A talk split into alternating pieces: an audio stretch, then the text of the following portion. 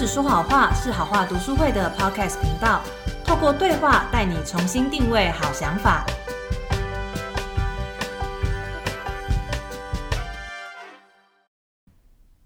嗨，我是 Phoebe，我是阿乔。今天要跟大家分享的好话说书系列，就是我们会读了一本书之后，然后透过对话的方式来跟大家分享书中的内容。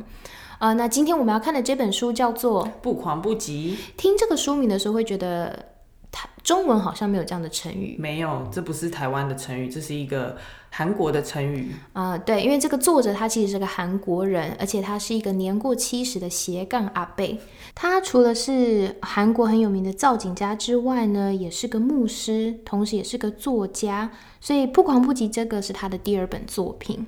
那我觉得他在自序里面写的一些文字让我蛮感动的，因为他过去其实是一个很贫穷的人，嗯，然后也不太爱念书，所以他等等于是两手空空的踏入社会。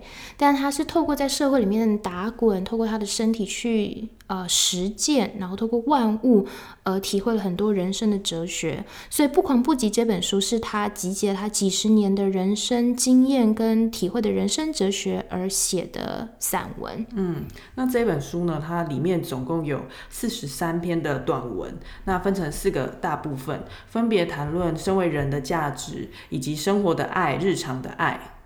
哎，阿乔，我觉得一个人可以活得这么丰富，到年过七十写出一本书，然后有四十三篇散文，我觉得不是每个老人都可以做到。哎，嗯，你觉得他的人生应该很丰富，对不对？没错。但其实他在里面有提到，他曾经也对于他的人生感到遗憾。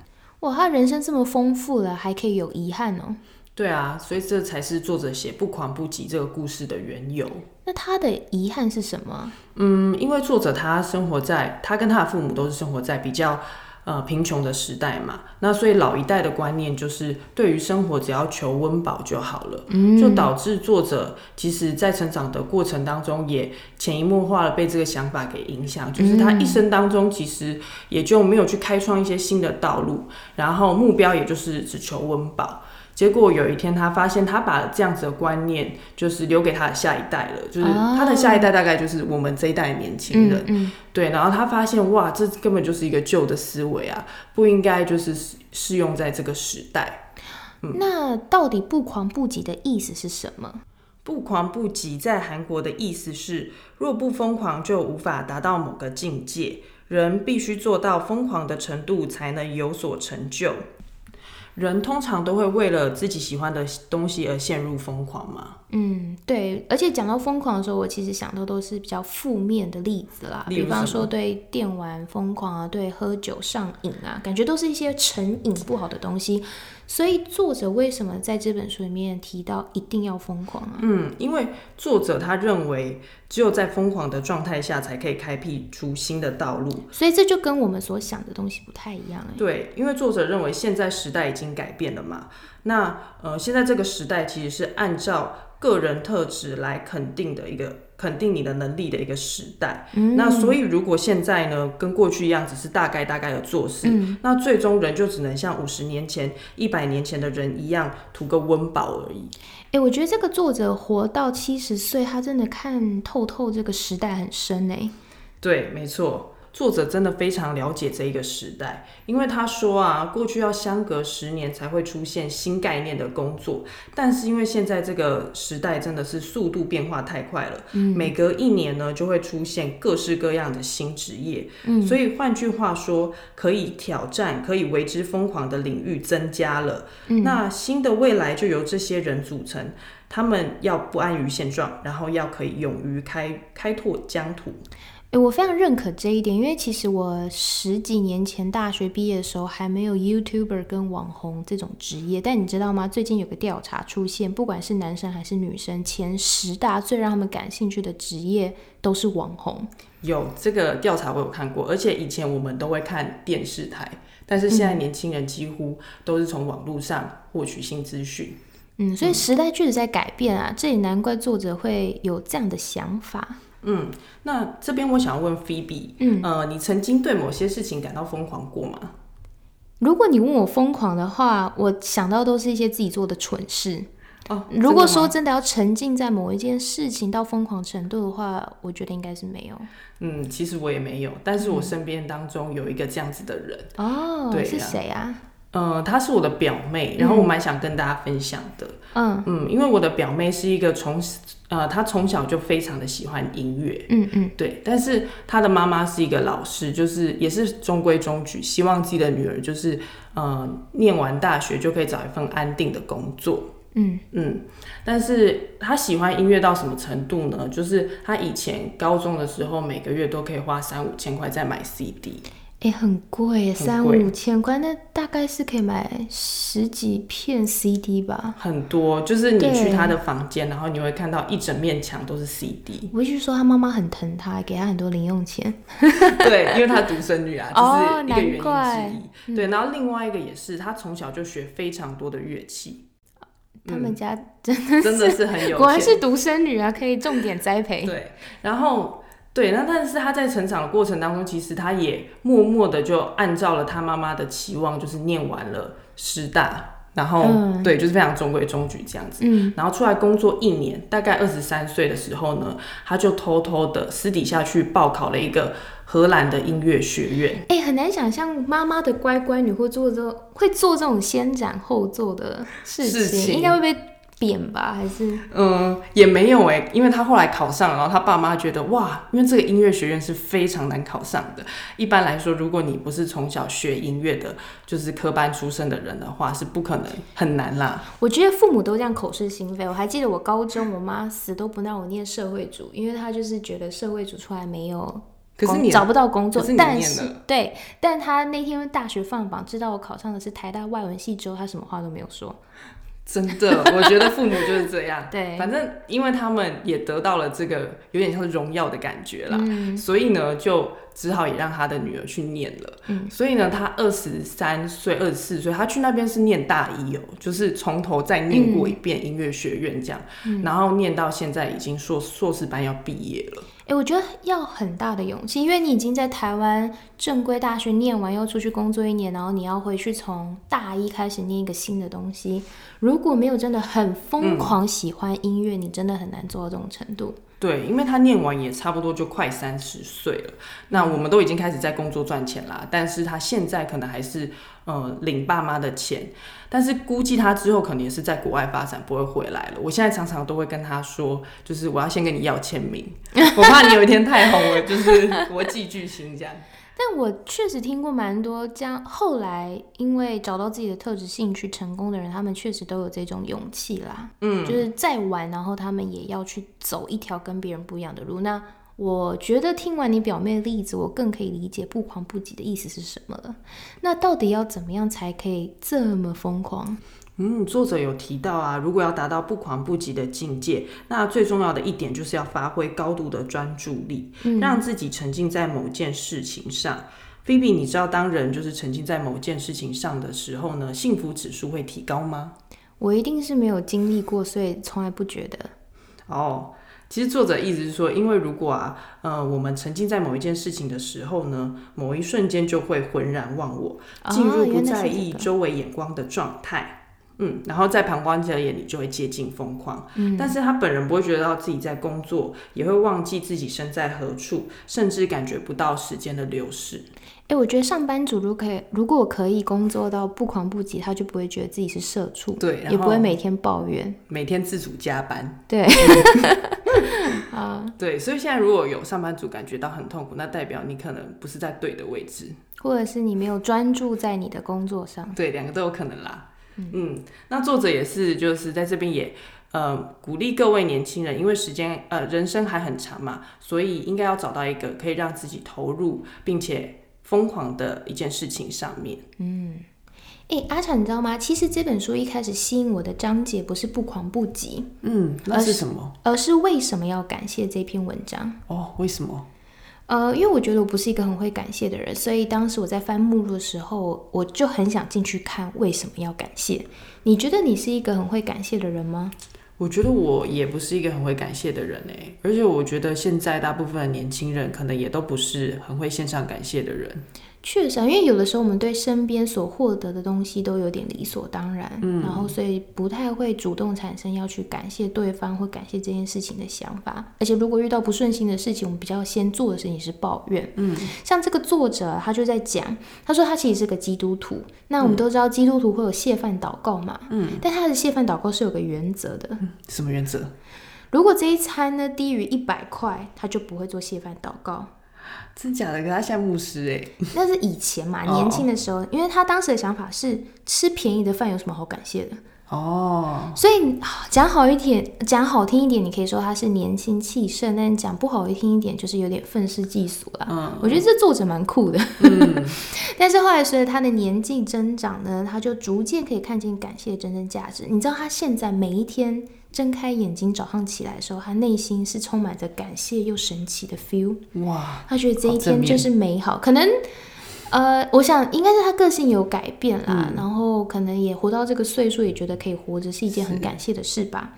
嗯，然后他甚至想要带着这样的心情，有趣的度过一天，然后经过任何人都跟他们打招呼，想要把这种喜悦的心情带给对方。嗯，我觉得这真的太正面了，太需要社会上太需要这种人了。因为你看，上班族或是学生，谁会一早起来会带着这种喜悦的心情起床？都嘛想着今天要不要翘课，今天要不要翘班？对，真的不想上班。对呀，不想，对啊，对啊，很想就去赖床，赖床就很开心。所以我觉得作者的这一篇文章虽然很短，但是从开头开始。就给我很多的启发，嗯嗯，包含他后面有讲到，我们的生活其实是跟身边的人有很多的互动嘛，所以不管是同事、家人，或是朋友，或是同学，所以我们跟这些人的关系如果很好的话呢，生活就会很平顺；但是如果关系不好的话，就会很辛苦。所以也应该要常常彼此了解，然后问候对方，嗯，然后也应该要多感谢对方，而不是常去计较说，哦，你做错了什么，或者是你没有为我做什么，嗯。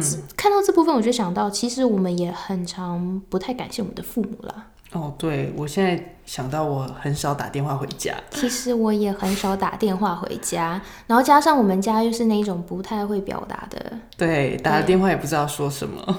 对，所以就算从我爸妈那边拿到什么，我从我记得我从小到大很少会说谢谢。嗯。然后我父母从我这边拿到什么，他们也不太会说谢谢。嗯。对，虽然但是其实透过作者说的这些呃这篇文章，我就开始思考，有的时候我们常常会抱怨别人，抱怨父母啊，抱怨天或抱怨谁，但在那之前，我们应该要先思考的是，我们是否有为对方做过些什么？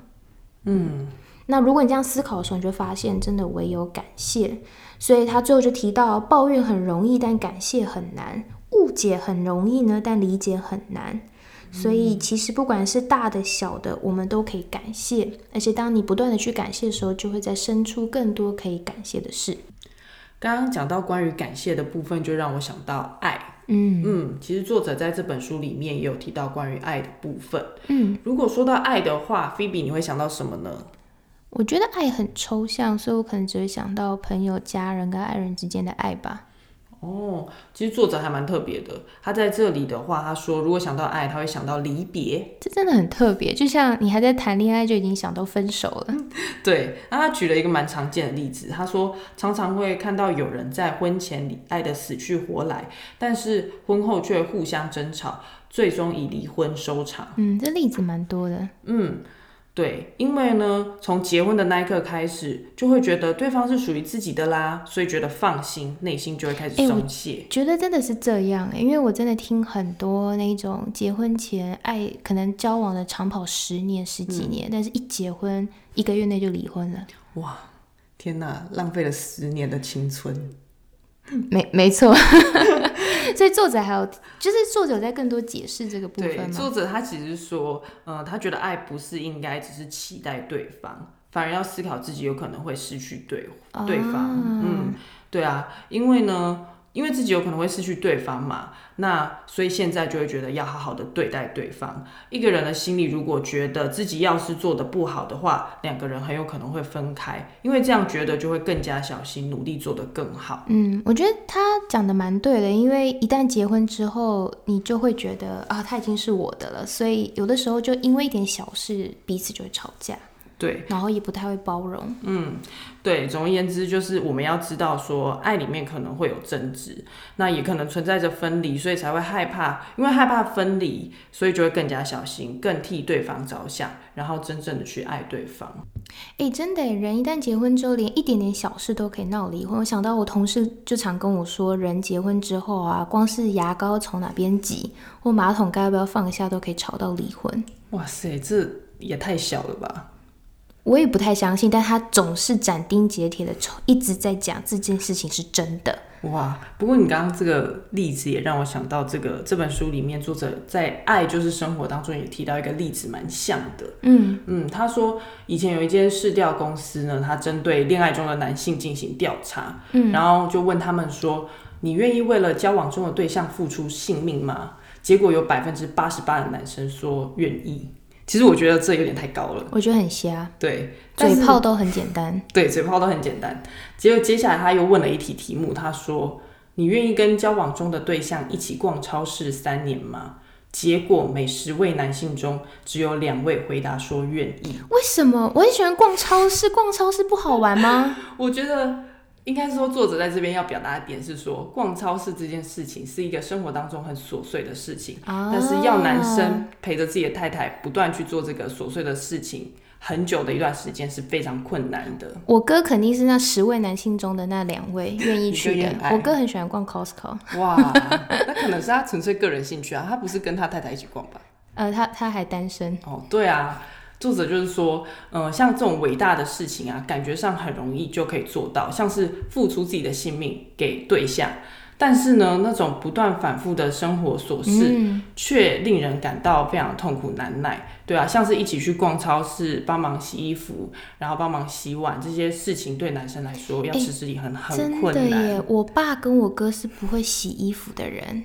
但是要他们浇花还可以，但是洗衣服他们不愿意，我不太能够理解。就是分那个家事的项目就对。嗯，所以其实就像刚刚我同事举的例子啦，就是这种生活当中的很小的事情，要怎么样持之以恒的去维持，然后让彼此的关系不要破裂，这很不容易，持之以恒不容易啦。对，作者其实还举了一个做运动的例子。嗯，对，如果有在做这个像核心肌群这种运动的人，就会知。就会知道说，如果你拿一个很重的东西，然后要快速的上下运动，如果你呃在短暂的时间完成是比较容易做到的，但是如果你要慢慢的做，而且要持之以恒的去做，就会变得很辛苦、很困难。我我深有同感，因为我从两个礼拜前开始开始做吗？对，我其实也是哎，但是我做了两天之后，我就不想再动了啊！真的吗？可是我发现它做久了会越来越不酸。